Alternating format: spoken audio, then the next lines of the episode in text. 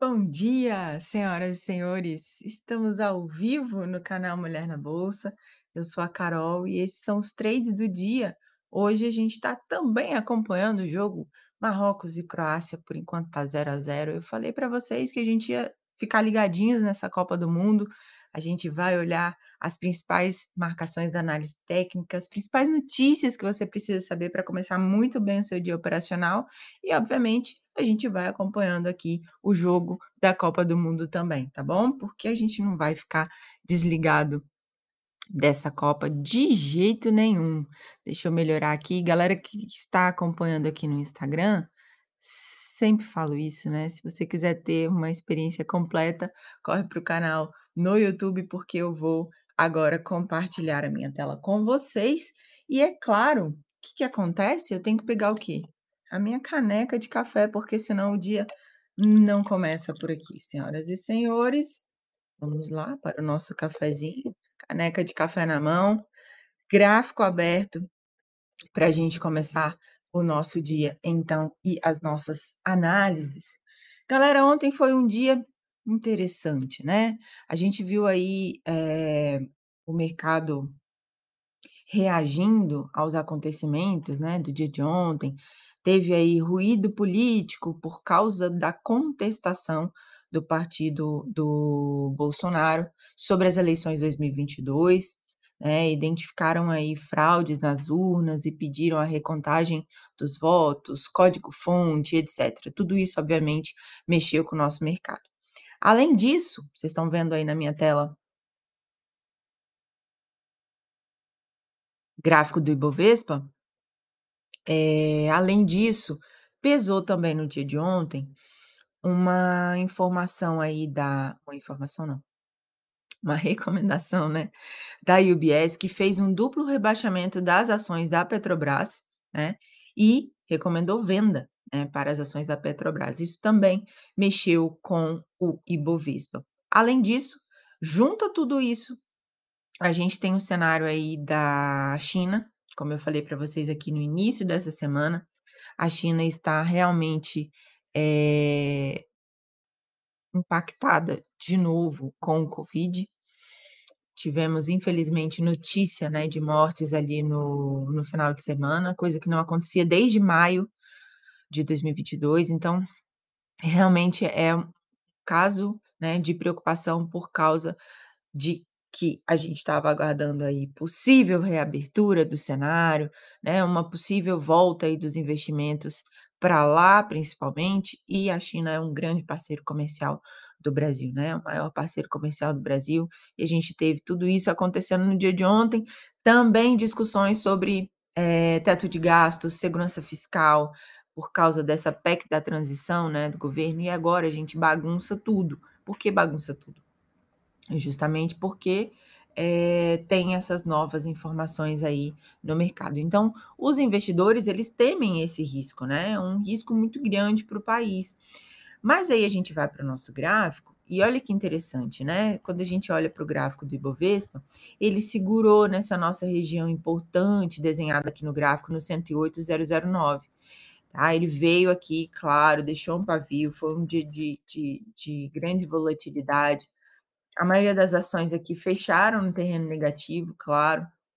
Ele veio e segurou, tá, deixou essa perna aí importante, deixou esse essa sombra, esse pavio, mas segurou aí na região do 108,009. Então já foi testada ali 3 vezes, né, 3 vezes já foi testada essa região. Bom, que mais que a gente tem para hoje? Índice futuro. E olha que interessante o que aconteceu no índice futuro no dia de ontem, que fechou aí numa queda de 1,18% no dia de ontem, eh, aos 109.570 pontos. E o a mesma amplitude de queda no dia de ontem, 1,18%, foi exatamente igual no dia anterior, 1,18, só que para cima. Então foi ali a o mesmo espaço, né, a mesma variação, só que na terça-feira foi desculpa, hoje é que dia? Hoje é quarta? Não, então na segunda-feira foi Foi positivo e na terça-feira negativo, né, gente. Então, eh, o volume financeiro negociado no ativo ontem foi maior do que no pregão anterior. Então ele buscou essa essa nossa região também ali, 108,503. Recuou e fechou acima dela, tá. Mas ele buscou de novo também. Então é um gráfico que tá ali, eh, testando essa região de 108,503. E quais são os alvos projetados para o Ibov desculpa, para o mini contrato de índice futuro? Ali, suporte 108,503 e 104,610 e resistências nos 111,578 e 113,972. Enquanto isso, a gente tem aí mais 6 minutos de prorrogação no jogo entre Marrocos e Croácia. Tá 0 a 0 ainda. Pra quem tá chegando agora e não tá entendendo nada, a gente tá fazendo nosso morning call e também narrando os jogos da Copa do Mundo nesse horário, gente, porque não dá pra gente, eh, fazer ou uma coisa ou outra, a gente faz as 2 coisas, né. É isso aí. Vamos que vamos. Vamos falar de dólar futuro então? O dolinho aqui no dia de ontem fechou aí positivo 0,71% aos 5.370. A máxima do dia tocou 5.407 e a mínima chegou ali em 5.291. Rapaz, que movimento fez o dólar ontem, né. E é interessante que a gente tem esse nosso alvo ali de suporte no 5.303. Ele veio, performou inclusive abaixo, né, foi lá em 5.291 mas subiu, buscou ali o próximo alvo projetado para resistência ali no 5, eh, 395, tem o próximo alvo ali no 5.432. No médio prazo, ele continua fazendo aí a o movimento de alta, né, teve queda aí nesses últimos dias, depois que ele chegou nessa região dos 509 ali, uma região muito importante, não teve força para romper quando chegou lá, e aí voltou para baixo. Vamos falar então agora do cenário mundial, o que que a gente tem aí para hoje e o que que a gente teve ontem. Por quê? Porque os principais índices acionários eh, na nossa nave mãe enquanto isso, ó, eu tô deixando um recadinho aí para vocês, quem tá acompanhando no no no YouTube nossa, fugiu gente, da memória. Quem tá acompanhando no YouTube, eu quero te ver nos meus stories, então, se você estiver acompanhando 3 do dia, faz o seguinte, tira uma foto cadê sua caneca de café na mão? Cadê? Tira uma foto, me marca arroba mulher na bolsa oficial no Instagram, que eu quero te ver nos meus stories. Segundo a Luiz, o mercado reagiu à derrota da Argentina. Então então ele não gostou, foi isso? Entendi foi nada, viu. Entendi foi nada. Vamos lá. Índice Dow Jones fechou numa alta de 1,18 ontem. S&P 500 fechou numa alta de 1,36 e o Nasdaq fechou numa alta de 1,36. O Russell 2000, que é o índice das small caps, fechou em 1,25%. O VIX ainda está para cima, tá, gente? O VIX está para cima. O índice VIX é aquele que mede a volatilidade. É o que a gente brinca, né, de índice do medo. Então ele está para cima 1,93%. Enquanto isso, lá na Europa, eh, a gente tem o índice de referência alemão, o DAX, fechando fechando não, desculpa, performando agora, né, tá aberto, 0,14% para baixo, queda, enquanto o francês CAC 40 tá ali numa alta de 0,04, né, leve alta. Eurostoxx também numa leve alta de 0,14%, enquanto lá na Ásia eh, os principais índices acionários na Ásia fecharam aí com uma direção única, que foi no terreno positivo, não muito positivo, mas foi positivo, né. O o Nikkei no Japão fechou numa alta de 0,61%, Xangai Composite fechou numa alta de 0,26%, Dow Jones Xangai fechou em alta aí de 0,16%, tá. Eh, bom que que aconteceu lá nos Estados Unidos, né? Hoje a gente tem aí a divulgação da ata do FONC, eu acho que é o principal evento do dia, vai acontecer ali às 16h, então, pra galera que que está ligadinha nisso também, é importante vocês obs observarem, porque nesse momento ali da divulgação da ata, a vol pode ser um pouquinho maior, principalmente para o câmbio, tá? Eh, então Wall Street Eh, a gente viu a divulgação aí de vários balanços trimestrais.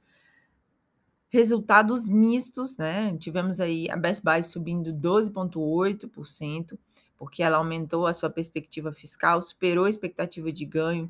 A gente também teve o Zoom caindo 3.9, então foi realmente misto ali. Eh, Dollar Tree também caiu 7.8, Dollar Tree que é uma grande varejista nos Estados Unidos, e o mercado reagiu aí com esses balanços mistos, né, de balanços trimestrais por ali. Eh, já co conversamos aí sobre a China, e essa reabertura da China seria extremamente positiva para o crescimento global, só que não rolou, não rolou, eh, reabertura, pelo contrário, eh, voltamos ali a ouvir a política Covid zero por lá, tá. Eh, bom, que mais que a gente tem aqui? Preços do petróleo. Vamos olhar petróleo, vamos olhar o EWZ, vamos olhar o minério de ferro, porque os preços do petróleo, eles deram uma uma uma uma subidinha aí, depois que a Arábia Saudita falou que a OPEP+ manteria os cortes de produção anunciados anteriormente. E hoje, inclusive, tem contagem de sonda, tá. Então o petróleo do tipo WTI tá ali agora numa queda de 2,63 e o petróleo do tipo Brent numa queda de 2,95. WTI cotado a $78,82 o barril, e o petróleo do tipo Brent, que é a referência para a Petrobras, cotado ali a $85,75. Minério de ferro fechou lá em Dalian numa queda de 0,41%. Eh, 732 iones, tá, o minério de ferro. Enquanto isso, a gente vai olhar então aqui, Fear and Greed Index, cadê? Fear and Greed Index, é o índice de medo e ganância, a gente dá uma olhada nesse índice pra gente ver qual é a emoção que está dirigindo o mercado agora. E continua ali nos 62 pontos, tá, gente, ainda tá ali no verdinho, né, do da ganância, os investidores ainda estão confiantes aí no mercado, principalmente lá fora, tá. Eh, então como eu falei pra vocês, o EWZ ontem deixa eu ver se eu tenho o gráfico aqui, deixa eu abrir pra gente dar uma analisada. O gráfico ontem. Ontem ele caiu 2,16%, o EWZ, fechando ali nos 29,47, $29,47, olha só. Vamos olhar aqui a nossa a nossa projeção. Lembra que eu mostrei pra vocês o gráfico no dia de ontem? Eu falei ali, ele pode vir buscar de novo essa região de suporte ali dos 28,77, veio bem perto ali na mínima do dia, né, mas aí deu uma uma uma recuada aí fechou nos 29,47. A gente não tem ainda dados, eu não tenho aqui agora, não tá carregando os meus dados de de pré-mercado, mas no aftermarket ontem estava ali 0,34 positivo, tá, o EWZ. E, enquanto isso, a gente vai olhar agora Bitcoin, que deu uma reagida, galera, olha que suporte importante esse aqui, que a gente marcou no nosso gráfico nos 15.460. E por que isso?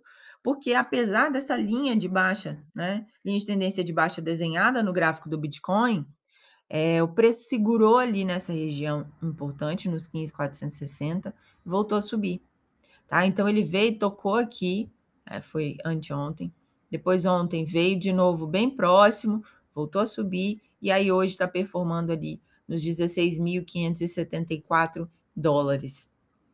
Eh, o Bitcoin tem esses alvos projetados, que a gente coloca aqui, resistências em 16.968 e 17.762, que são esses próximos alvos aqui, eh, ponto pivô, ponto pivô.